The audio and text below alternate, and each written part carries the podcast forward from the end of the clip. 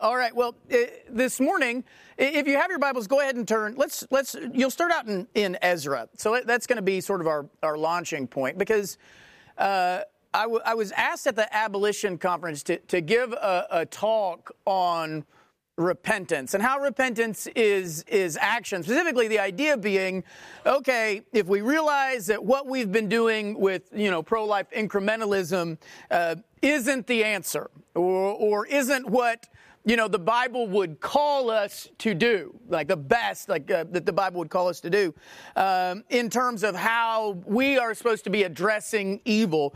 If that's the case, then what's next? So, so there are a lot of people at the conference who are were new to this whole idea of abolitionism uh, and new uh, to this whole idea of doing anything other than what we've been doing for the past 48 years. So it was just uh, for them. It was you know the idea was okay if you if you're getting this new stuff, we then need to we need to repent. We need to change. There needs to be action, not just a mental recognition. Uh, hey, I should probably be doing things different, but an actual physical response to that. And as we were uh, talking about it, and as I was getting ready for it, I even told Leslie, I was like, you know what? Really, the church doesn't talk a lot about repentance anyway. Uh, and I thought, you know, if you go back, like, for example, what was the first thesis in Martin Luther's 95 Theses? That the Christian life is to be a life of repentance. Uh, that it is be a, a constant uh, aspect of the Christian life would be identifying sin, repenting of it, and turning. But we, the, the, the Christian world, has, has become in many ways afraid of the subject of repentance. Uh, we don't talk about it very. Some people don't talk about it. For, we don't talk about it for multiple reasons. Some people don't talk about repentance uh, because they don't want to scare anybody off, right? They don't want to point out any sin to begin with. So if we don't point out any sin, there's nothing to repent of. Uh, so you know they're, they're already they already don't like things like substitutionary atonement. They don't like Jesus dying. They don't like blood talk. They don't like having to appease the wrath of God. They don't want any of that talk. So there is a group that doesn't talk about repentance for that reason. But but even good, solid, Bible believing Christians, we, we struggle with the issue of repentance and talking about repentance because, in many ways, it's like we feel if someone tells us to repent, that they are somehow doubting our faith. If someone says, hey, you know, you need to repent of that, it's as if they're saying, hey, you are not really a Christian. And I think that's the exact opposite of what the Bible tells us. It's the exact opposite of what the Bible shows us. That's a problem because if you look scripturally, well, one, it's a problem because if that's how we view things, then when anyone calls out our sin, or if anyone uh, if anyone addresses a sinful behavior that we have, be it our, our wives or our, or our husbands or our friends or our pastors, we're naturally going to get defensive. We're naturally going to be like, whoa, whoa, whoa, who do you think you are? Or defensive, like, who do you think you are? Or defensive, like, oh no, I'm the word, you know, whatever. Uh, so, so we want to get out of that because that's just going to get us in a naturally defensive position. But also, that's just not the, the biblical picture of how we should respond to calls for repentance. We're, we're, viewing repentance in a negative way. So I wanted to talk about repentance today because it's, it's really good for us to understand how the Christian life is a life of repentance and what that repentance looks like. What repentance is supposed to be in the life of the Christian. And I want to start off by seeing that, that repentance is actually a positive thing in the life of the Christian. That repentance, so someone calling us to repent uh, isn't someone doubting our faith.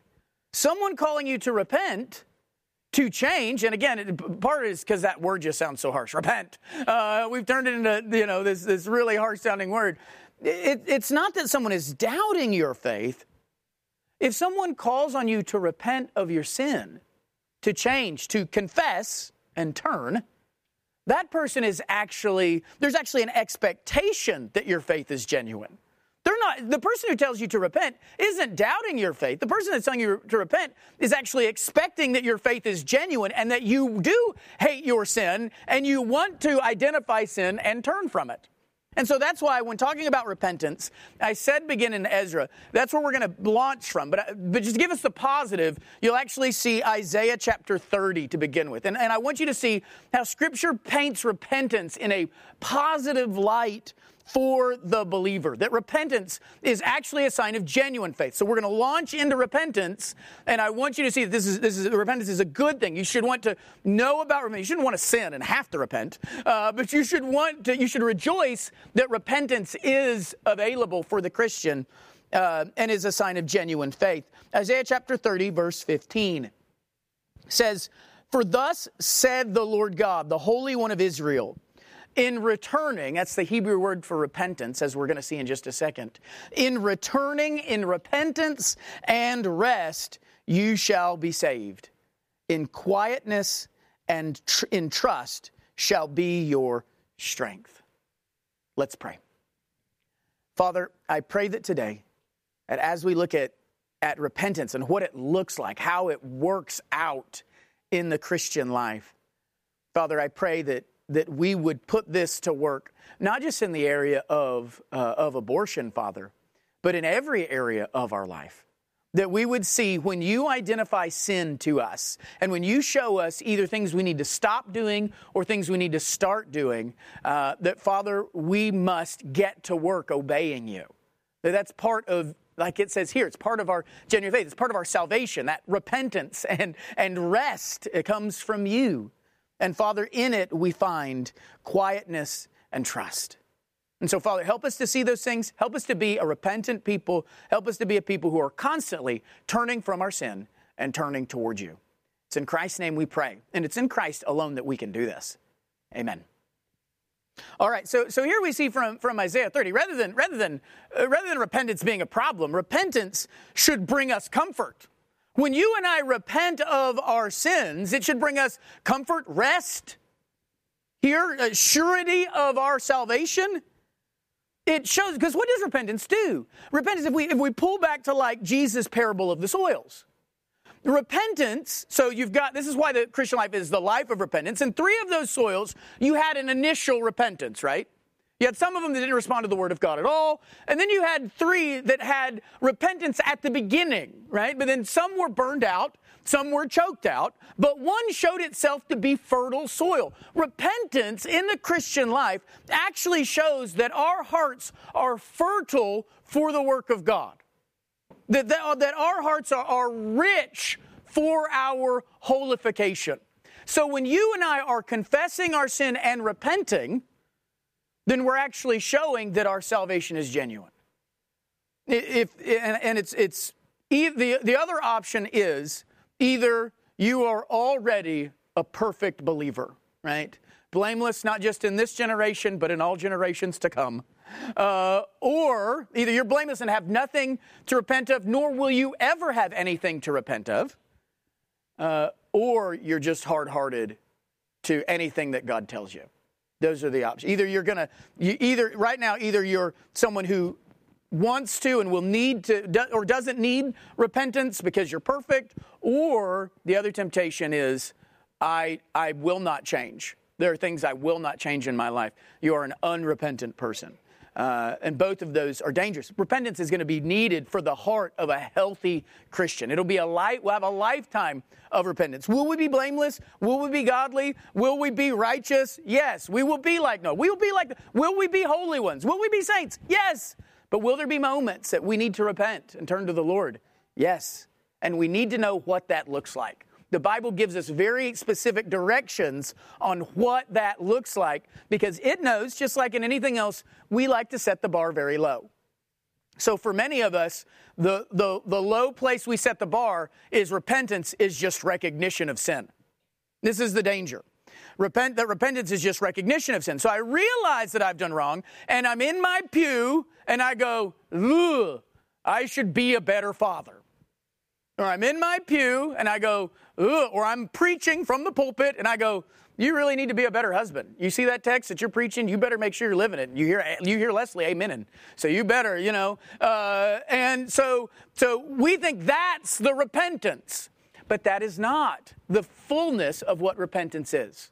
And so that's what we're going to look at today: is that repentance is action. That true, genuine biblical repentance isn't just recognized it's responded to. It isn't just something that you realize, oh, I need to do better at this. Thank you, Lord, for the conviction. I repent. If you truly repenting, your life will change. If it does not, the Bible says you have not repented and you continue in your sin.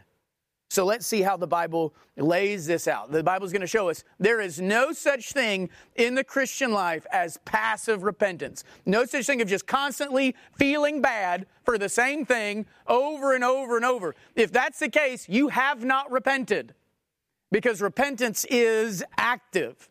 It involves not just a recognition of the wrong, but a response to the right. Okay? And if we're going to be a church that is going to be a holy body of believers, if we're going to be a gathering of saints unto the Lord, if we are going to be a righteous and blameless people shining as lights in the midst of this darkness, we are going to need to make sure that we're a people who repent and repent rightly. That we're not just a people who each are holding on to our own personal sins that we're okay with, but when the Word of God lays down any sin in front of us, we are all responding the right way with a repentance that isn't just inward, but is outward. Okay? So let's see. To see that uh, repentance is action, stay there or go to Isaiah 10, or not Isaiah, Ezra 10, where I told you to be before. Ezra 10. So just to set you the, the context, uh, in Ezra 10, the people have, have, recognized their sinfulness, right? We're getting back from the exile here. It's hard to not realize your sinfulness at this point. And the people have recognized it. People have realized that they, they have had continued sinfulness uh, in their lives. Let's say maybe for the last 48 years or so that they've been handling things wrong. Uh, so they've got continued sinfulness. And they're, and they are, they, I mean, this is what you would, this, this is, this would be a picture of revival here. Because you've got, you've got Ezra out there with the people, they're all praying, they're all confessing, they're all weeping. And when I say all, I mean the Bible says men, women, and children. All confessing their sin, weeping bitterly, all of them trembling right? These are the shakers. They're all shaking and quaking at the word of the Lord. If you were to look at that, you would say that is repentance. You might even say, like I said, that is revival. But Ezra says, not so fast. Because look at what Ezra says in Ezra chapter 10, verse 11. He says, Now then, uh, they're, they're confessing, they're shaking, they're trembling, they're weeping. He says, Now then, make confession to the Lord, the God of your fathers, and do his will. So, what's Ezra showing us? Weeping alone was not the answer. Weeping alone is not repentance. Trembling even at the word. You can be sitting in your pew and say, I am the worst husband. I need to do better, Lord. I'm so sorry. You can say, I am the worst church member. I forgive me. I have not been the type of church member I need to be. You can be trembling in your pew, trembling before the word of God. And yet, if you do not then not just confess, but do what God has said. You have not repented. Ezra says, make confession and then get to work. Recognize your failure and then start doing what you're supposed to already have been doing. Repentance is not just recognition of wrong, repentance is response to the right. Repentance is not just awareness, it is action. So that's why Ezra can come to a bunch of people who are weeping and crying, men, women, children. You would look at that and say, "Oh, we've done it. They've, you know, they've repented. Look at them. This is wonderful." And Ezra can go to that group of people, weeping and crying, trembling at the word of God, and says, "All right, now get to work. Don't just sit there and cry, right? don't, don't just like get up and do, confess, and then do His will." But we're going to see Ezra's not developing, Ezra's not just some hardcore guy here. He's not developing some nouveau idea of what repentance is. This isn't some extreme model here for the, for the exiles because they really were really bad. Repentance has always involved action. It always has. It's always involved a change, both a recognition and a response. In fact, God has written it in the very words He used for repentance themselves. The very words in the Bible for repentance are words that imply action. The Hebrew word for repentance is the word shuv, as you, as you all know.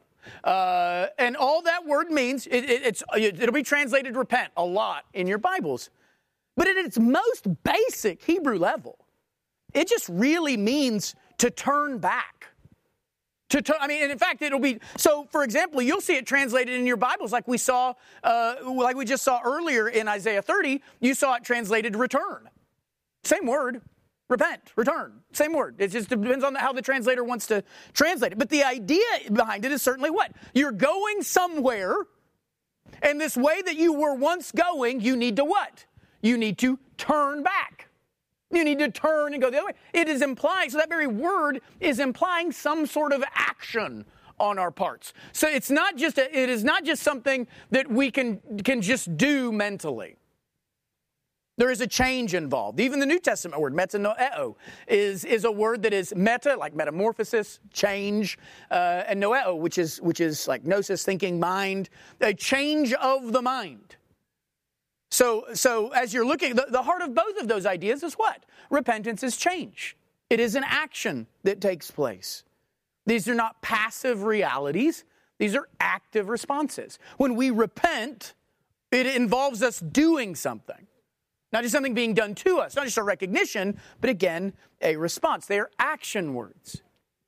I mean, repentance is a verb. There's no such thing as passive repentance. So if we grow to realize that we've handled a situation wrong, if we go to realize that we've handled a sin wrong, we must not just recognize that mentally, we must be involved physically. Repentance means being involved physically in that as well. So if you realize that you have been living a way you should not live, either by not doing what you should be doing or doing what you shouldn't, to repent of that is not just to recognize that.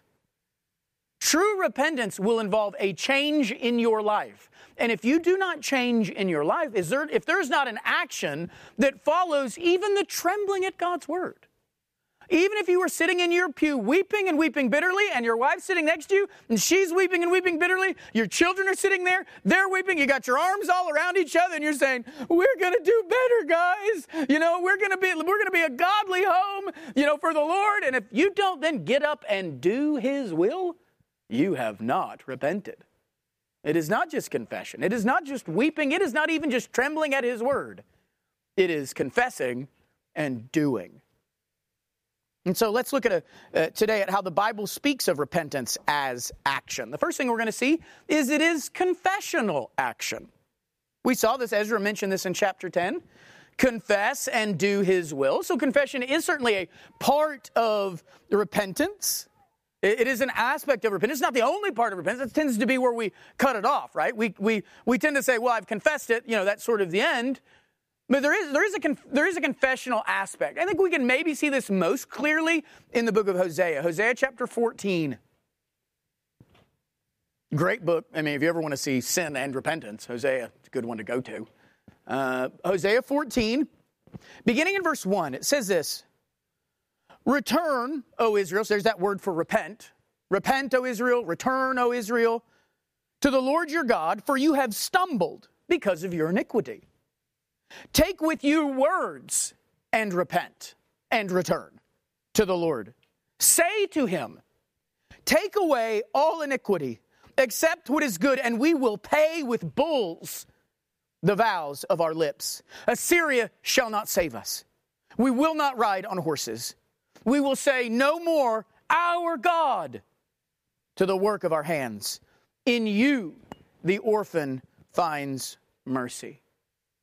So here we see that word for repentance again, verse 1, verse 2 Repent, O Israel, take with you words and repent. And look at the words that they take in their repentance. These are words, they come to the Lord, so confess to the Lord these things. If you're repenting, there will be this re- repent with these words take with you words and repent. And they are words that are that are pleading, a pleading born out of a confession of their failures, right? You have you have ta- you know, you say take away. So they've stumbled because of their iniquity. That's why they need to return. That's why they needed to repent. And so when they repent, they come with words admitting their iniquity. We have failed in this way. We have failed to you, oh God. Here is our iniquity. These are words of, of pleading. Hosea is saying, if you want to repent, O Israel, then this is what needs to be on your lips. This is the confessional aspect of your repentance. And, and our repentance must be an, a, a, an admission of where we have failed. Not, not a very specific admission, right? This is, this is a very specific thing, right? You know, this is, this is where you can always pull verses out of context here and say, you know, you could come to a little girl who likes ponies so much and say, the Bible says we will not ride on horses. Uh, and be like, sorry, so get rid of that spirit thing if you want to be godly. Uh, you know, it's a very specific thing. We're not going to trust in Assyria. We're not going to ride on horses. We're not going to say, uh, this is a, they have thought about their sin. This is not general sin here. We have done wrong. We will quit doing wrong. We're sorry for the wrong. This is very specific conviction. I have done this. We have done this. And it lays it out. We have trusted in the wrong things. We've trusted in Assyria. We've trusted in the number of horses we have. We've trusted in the things we've made and looked at those things and said, Our God, this is what's going to save us. And in doing so, they have failed. They have failed the Lord. But, I mean, if we want to put this in an abortion aspect, who else have they failed? What does it say at the very end of that? In you, the orphan finds mercy. I mean, if you want, if you want to put this in a in a pro life, us trying to do what's right for the first time in 48 years sort of context, we could say, we could confess, we have trusted in the Supreme Court. We have trusted in presidents, or we've trusted in legislators, or we've trusted in polls or polling data. We've trusted in opinions. We've trusted in emotions. We've trusted in all these things except you. We have treated those things as if they are our gods, those things as if they will provide the answer. And in doing so, we have failed the orphan. We have failed the fatherless. Because we've been fighting this battle with more concern more faith in nine justices than in one true God. When the orphan finds mercy only in Him. And so here it's a very specific, it's a very specific confession here. This is our sin. This is what we've been trusting in the wrong things. We haven't been trusting in you. That's what's led to our iniquity, even our iniquity of a lack of trust in you, God. I mean, this is, this is where, this is why we warn the danger of anxiety. Anxiety, which is rooted in pride, anxiety, which is rooted in a lack of faith. If, you, if you're an anxious person and you don't kill that anxiety, you're going to start trusting in your own Assyrias. You're going to start trusting in your own horses. You're going to start trusting in your own thing. It's other things that you think can get you through life and will protect you because you don't think God is. That was the problem with the people. So see what your sin is, confess it, make sure and confess it, confess it specifically. Oh, repentance is an, is an open acknowledgement of what we have done wrong. I mean, make a list.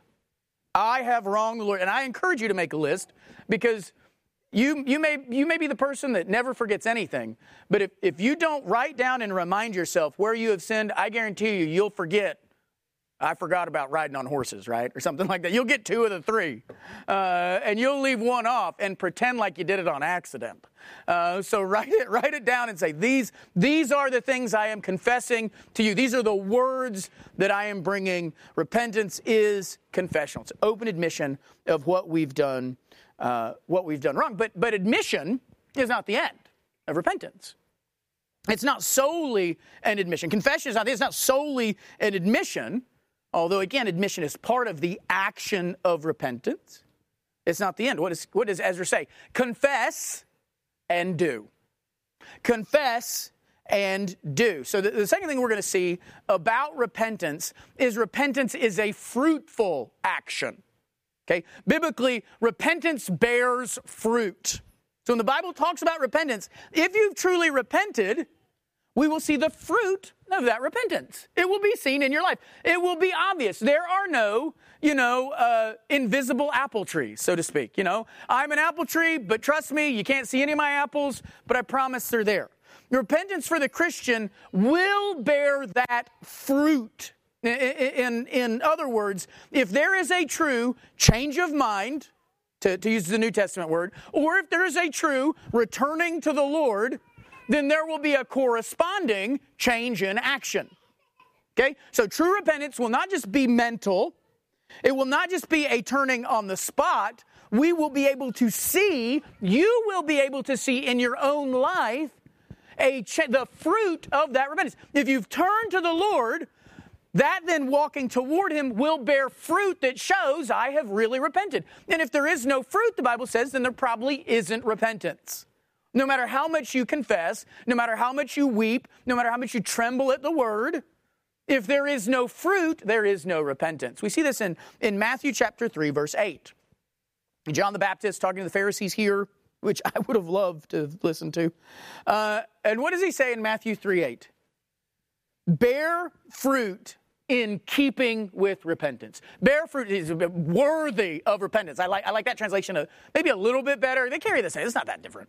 Uh, the idea being, if you've truly repented, then there, uh, true repentance is worthy of fruit in your lives. We'll see fruit of that, of that repentance. That's what he's telling the Pharisees. He's saying, look, if, if you've truly repented, then show the fruit, Pharisees, because they're coming to, what are they coming to do? We want to be baptized too, like everybody else, right? We want, to, we want a baptism for the remission of sins. And he's like, I don't think you really do. I think you just want to be baptized or to be here because this is what all the cool kids are doing. Uh, and you want to you want to you want to probably come and steal some of my power, steal some of my you know you want to you want to sidle up to the Johannine train here, uh, and I'm not going to let that happen. Because he knew what? If, if, if, if the repentance is genuine, then the fruit will come of it. Not just you coming and dipping into the water. We'll see it in your life. Why? Because repentance always bears fruit. It always does. If you've taken the axe to the strangling vine of sin, then you can expect the tree to then start bearing fruit because that strangling vine has been cut off. We see this, I love it, Acts, 20, Acts 26. It's a great example of this. Acts 26, beginning of verse 18, Paul's giving this message to Agrippa. He's telling you about the vision he had of Christ and that Christ had given him a message of repentance. And so he says in verse 18 that this message was to open their eyes so that they may turn from darkness to light, from the power of Satan to God, that they may receive forgiveness of sins and a place among those who are sanctified by faith in me. So Paul is preaching that message of repentance, turning from darkness to light, turning from the power of Satan to God. And look at what he says to King Agrippa in verse 19. Therefore, O King Agrippa, I was not disobedient to the heavenly vision, but declared first to those in Damascus, then in Jerusalem, and throughout all the region of Judea, also to the Gentiles that they should repent and turn to God, performing deeds in keeping with their repentance. So Paul's saying that he's telling them they need to turn to the Lord, and that if they turn to the Lord, if they repent and turn to God, that repentance will not just be in, there will be fruit of that repentance. There will be deeds that correspond to that repentance. There will be so I mean you could you could if you wanted to you could make a mark here like James 2 here with you know because just as faith without works is dead here repentance without works is dead. Repentance without fruit, without deeds, without the works. It's the same word as works in James 2. That's why I said that. Repentance without works, without deeds is dead. Repentance without fruit is dead. It is the fruit that shows the genuineness of the repentance. It is the deeds, it is the works that show the repentance is genuine, in the same way that that's true of faith. Anyone can say they feel bad for what they've done. Anyone can say that. Anyone can say they've messed up. But true repentance will be seen by the fruit in their lives, will be seen by the deeds that they do. They will quit talking a certain way. They will quit acting a certain way. They will quit reacting a certain way. They will start picking up this. They will start doing this. There will be fruit if that confession is genuine. Like if the if the Israelites had said, "Oh, we we will not trust Assyria anymore. We will not ride on horses. You know, we will not say our God to these things." And then the next week, they're like calling Assyria on the phone and saying, "Hey, you know, you mind sending a few troops down here?" Or if they start counting their horses again next week, going, "Oh, we're okay. We've got a bunch of horses." Then, then, then their repentance is not genuine. The fruit of that would be when they not only said they've trusted in Assyria and they're going to stop, but when they stop trusting him. When they stop trusting in their horses. When they stop treating other things like their gods. It is the, that fruit will show that their repentance was genuine. And if there's no fruit, and the Bible says there's no repentance, because the Bible teaches us that, that inaction is actually unrepentance. That if there is no fruit, if there is no action that we do, then we're not actually repentant. You can see this in Jeremiah chapter 4. In Jeremiah chapter 4, we're going to come back to this because it's really a good passage. Beginning in verse 1, it says this If you return, there's that word for repent. If you repent, if you return, O Israel, declares the Lord to me, uh, you should repent. If you should return. If you remove your detestable things from my presence and do not waver, and if you swear as the Lord lives in truth and justice and in righteousness, the nations shall bless themselves in him, and in him shall they glory. He's saying, look, if, if you if you say you've repented, then what? Then actually repent. If you say you've returned to me, then actually return to me. And what will that mean? It will mean remove these sins. And what's the implication? If you do not remove these sins, if you keep the detestable things, if you don't live in, in truth and in righteousness and, and justice, if you keep doing the same thing, if you keep if you keep acting the same way, then you haven't actually repented. You haven't returned to me.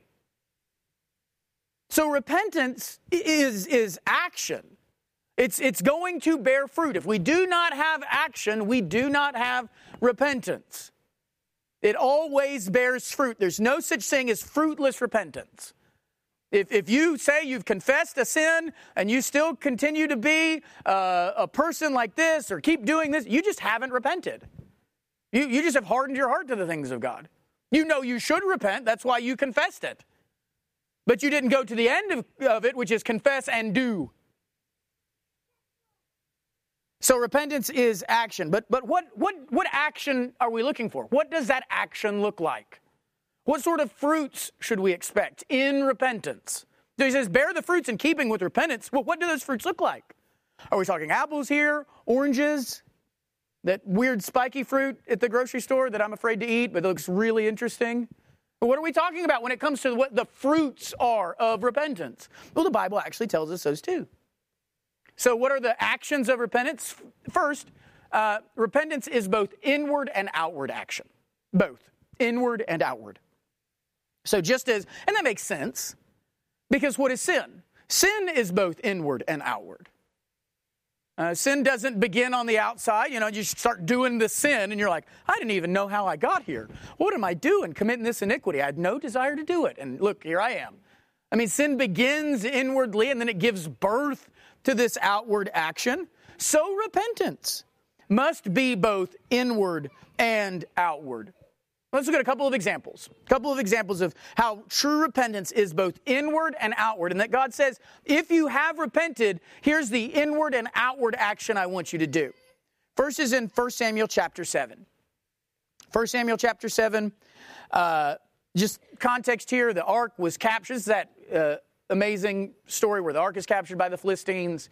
Uh, you have you know the you have the sons of Eli. They're like worthless dudes, and he freaks out and falls and. He's gotten so fat because he keeps eating the fat that he dies, uh, and then and then the ark is brought back, uh, and then it's funny. After 20 years, after 20 years, the scripture tells us, the people realize we should probably repent. Uh, so wait, now don't use that as your own timeline to be like, well, I've, I've just known about this sin for about five years, so I'm pretty good. I got another 15. Uh, but that's what happens. They're, they're now to the point of repentance. And look at what it says 1 Samuel 7, beginning in verse 3. And Samuel said to all the house of Israel, If you are returning to the Lord, if you are repenting to the Lord with all your heart, then put away the foreign gods and the Ashtaroth from among you, and direct your heart to the Lord, and serve him only.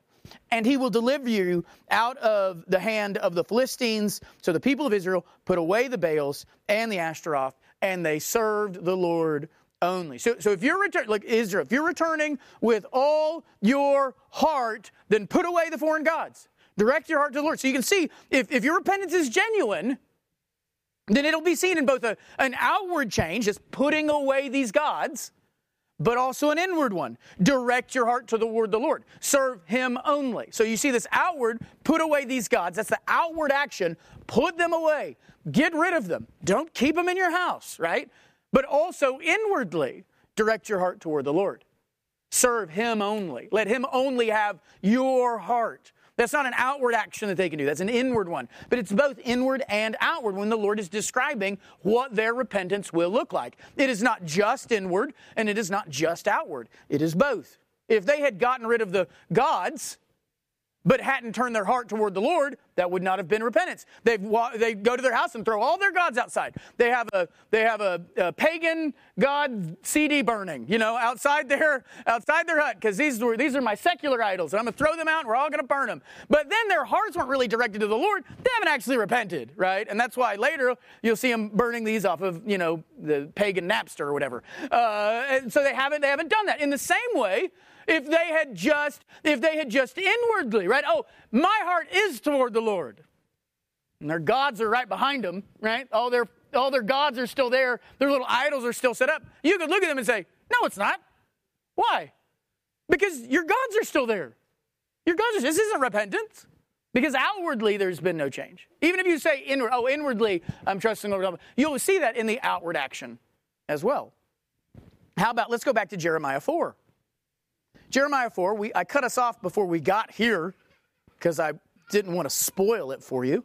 But if we read verses 1 all the way through verse 4 instead of verse 1 and 2, look at what it says. If you return, O Israel, declares the Lord, uh, to me, then you should return. If you repent, then you should repent. If you remove your detestable things from my presence, do not waver. And if you swear as the Lord lives in truth and justice and in righteousness, the nations shall bless themselves in him, and in him shall they glory. For Thus says the Lord to the men of Judah and Jerusalem Break up your fallow ground and sow not among thorns. Circumcise yourselves to the Lord. Remove the foreskin of your hearts. O men of Judah and inhabitants of Jerusalem, lest my wrath go forth like fire and burn with none to quench it because of the evil of your deeds. If you're going to repent, then repent. What's that going to look like? Remove the detestable things there's the outward, but also what? The inward sign. Circumcise the foreskin of your hearts. So if there's true repentance, if Israel, eh, eh, or not Israel, if Judah and Jerusalem were truly returning to the Lord, they would be seen both inwardly, hearts circumcised to the Lord, cutting off the filth from my heart. Inwardly, I'm seeking you. I'm desiring you. That's the, my affections are turned towards you. It won't just be inward. It'll also be outward. Remove the detestable things. Both are involved in repentance. If you're going to return, then return to me. What does he tell them to do? What does he tell them that repentance will look like? Remove these things and circumcise your hearts toward me, both outward and inward. And biblical repentance will be that. It will always be both outward and inward. It will involve the heart and the life. You will hate your sin and so you will stop doing it. You will love your God. And so you will start obeying Him. The two are going to be tied together. Biblical repentance will always involve both inward and outward. But repentance isn't just action, it ain't just any fruit. Biblical repentance is the right action. Meaning this when it comes to repentance, we don't get to pick and choose how we return to the Lord. Repentance isn't trying to pick out, okay, so I've wronged God, now what gift does He want from me? This isn't, oh, does He want flowers? Does He want chocolates? God is not a spurned lover that we have to like woo back to us. And that's a good thing. It's a good thing because that means repentance is not going to be accidentally missed by you. It means this. When God tells when God shows us what our sin is, our repentance will be fixing what God has clearly shown us. Meaning you're not going to have to figure out how you repent. You're not going to have to figure out what repentance looks like. Repentance is just going to be doing what you should have been doing. Stop doing what you shouldn't have been doing. It's going to be very clear that and that's good because that means that you and I aren't going to want to repent and not know how.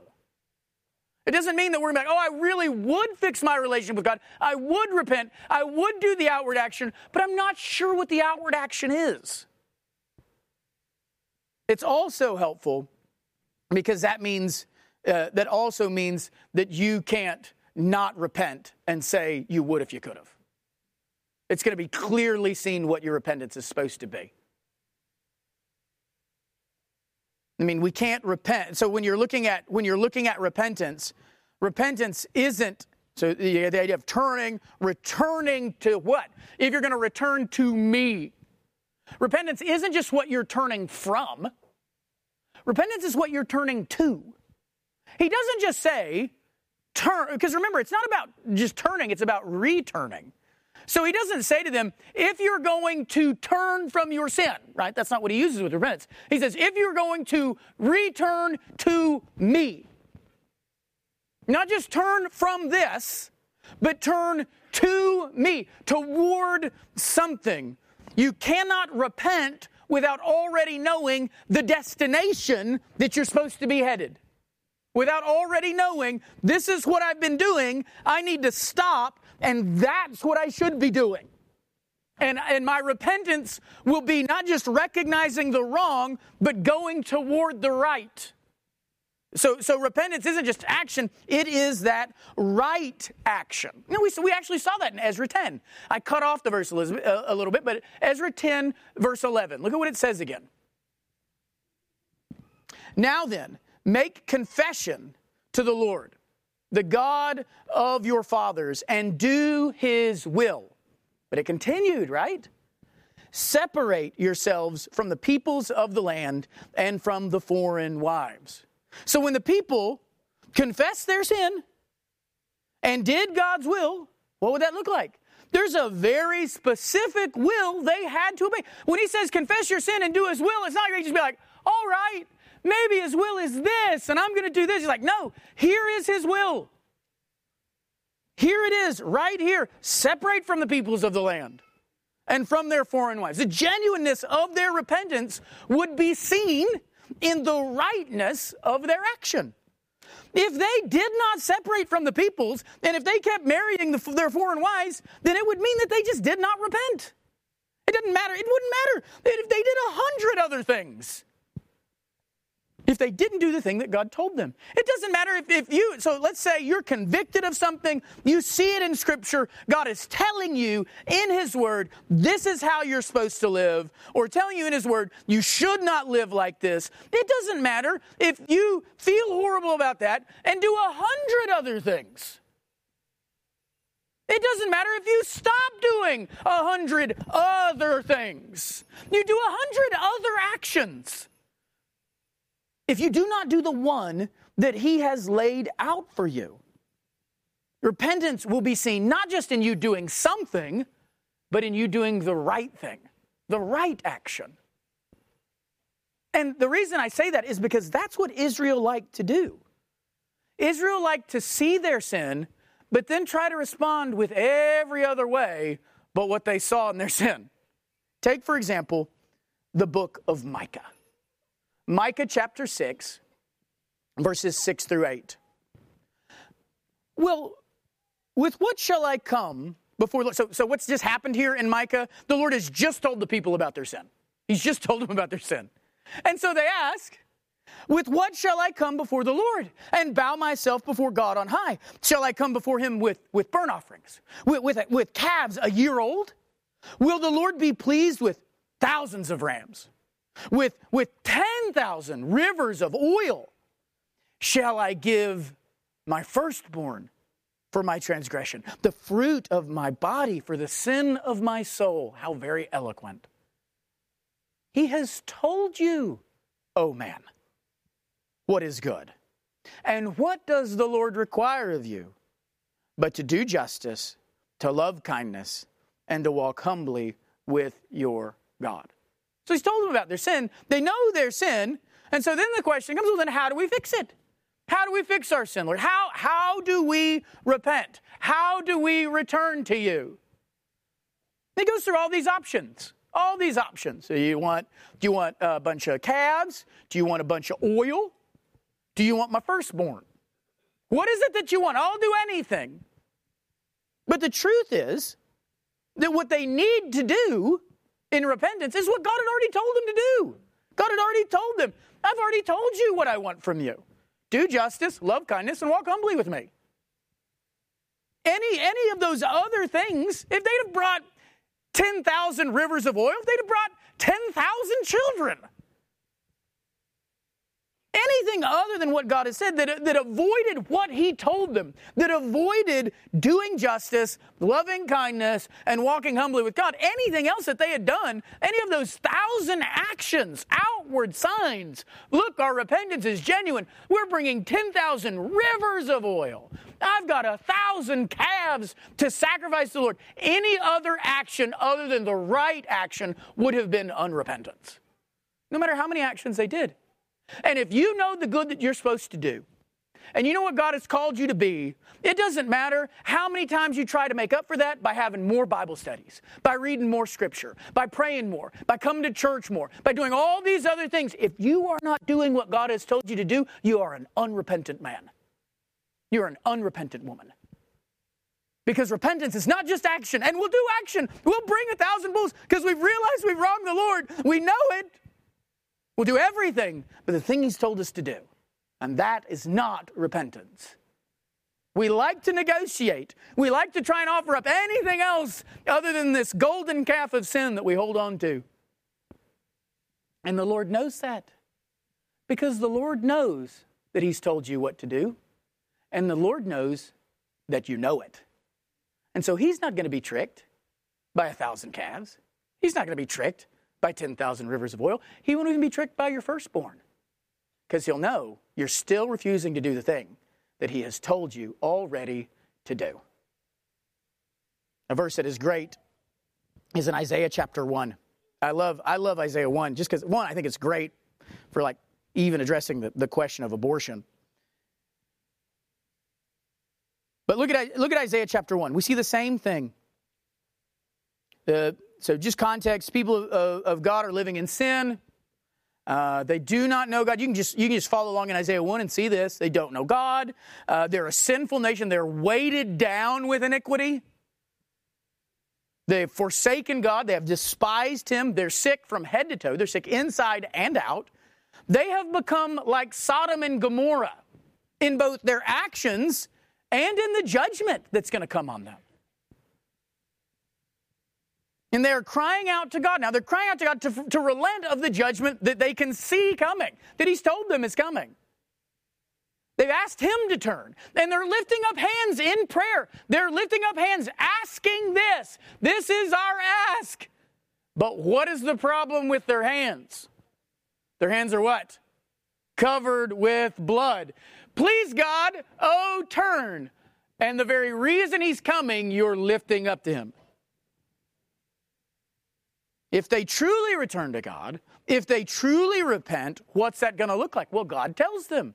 You say you want to repent. You say you want me to repent. You want me to relent of what I have uh, said was coming. Uh, look at verses 16 and 17. This is what their repentance would look like. Wash yourselves, make yourselves clean, Remove the evil of your deeds from before my eyes. Cease to do evil. Learn to do good. Seek justice. Correct oppression. Bring justice to the fatherless. Plead the widow's cause. If they truly want to return to the Lord, they truly want to repent, then they will do not just anything, they will do these very specific things. It will not just be this inward repentance nor will it just be any outward uh, repentance. It will be inward, but it will then be very specific outward. If they truly are repentant, then they will stop doing evil and they will do good. And that means these very specific things of seeking justice, correcting oppression, bringing justice to the fatherless, pleading the widow's cause. So if there's true, if there is true repentance on their part, then they're going to do these specific things that God has already told them that they need to be doing. The reasons nations like Sodom and Gomorrah were already destroyed, reasons that they had already met God's judgment before, reasons the nations around them had met God's judgment. All of these things that they already know. So it won't just be if they do any action, it'll be when they do these specific ones. And the same thing is true of America. I mean, America looks a lot like Isaiah 1 weighted down with iniquity, forsaking God, despising Him, sick from head to toe, inside and out, everyone, everywhere. If the church in America is going to repent, and repent of, I can't think of a more grievous sin than the sin of abortion. And, and the church's culpability in that sin if we are going to repent, then we can't just go around quoting Second Chronicles 7. That's not the answer. If my people were called but we can't just go around quoting that. We must go around correcting the oppression. True repentance will be seen in correcting the oppression. Will be seen in bringing justice to the fatherless. Will be seen in pleading the widow's cause. It will be seen in those specific actions being taken by taking place by God's people. And if God's people do not take those specific actions, it doesn't matter how many times they lift up their hands and say, eh, Your people are here and we're gathered and we're praying. And he says, Your hands are still bloody. Your hands are still bloody. I would tell them they've probably been reading 2 Chronicles 7 wrong all along, but also I'd say, But look at your hands even as you do it. You're lifting up hands, but you haven't washed them of what you did wrong. You haven't admitted and you haven't changed. You haven't done the right. So don't expect me to listen when you're still living in the wrong. Which is now looking at the time what we're going to talk about next week uh, because man i didn't get there i didn't get there yesterday and i didn't get there today rats uh, what do we what do we see here though repentance is not just doing what you want is good for us to know as Christians. Again, not just with the issue of abortion, although that's where my heart is right now, and we got that the rally coming up. But in, in every sin in our lives, true repentance, which is what is supposed to be the, the Christian life of turning from sin and turning to God, true repentance is done with, with right action. I mean, we don't, you don't need some special new revelation to figure out how to deal with your sin. You don't, you don't, we don't need to, to figure out how we should respond to it. The Lord has told us. There's not some nuanced position for what you're going through that you've just got to sort of maybe flesh out. What we just need to do is we just need to obey. It's simple. We just need to obey. And if we do that, then that would be true, genuine, biblical repentance. Let's pray. Just as we as we bow our heads, I just want us to take a moment to think about our lives and the repentance and repentance that we know we need to be doing in our lives. I want you to do just a quick eval of your own heart and your own life, the inward and outward. We've seen that, that there is a temptation uh, uh, in all of our lives when it comes to the issue of repentance. I don't know how many times people talk about sin, and we, we, we automatically start thinking of a group other than us that needs to hear about this particular sin we start hearing about repentance and we start thinking of all the people that we wish would hurry up and repent. And we, we break the mirror, right? We don't look at the mirror, we just look all around us. Just take a moment and, and let these texts mine your heart and your life.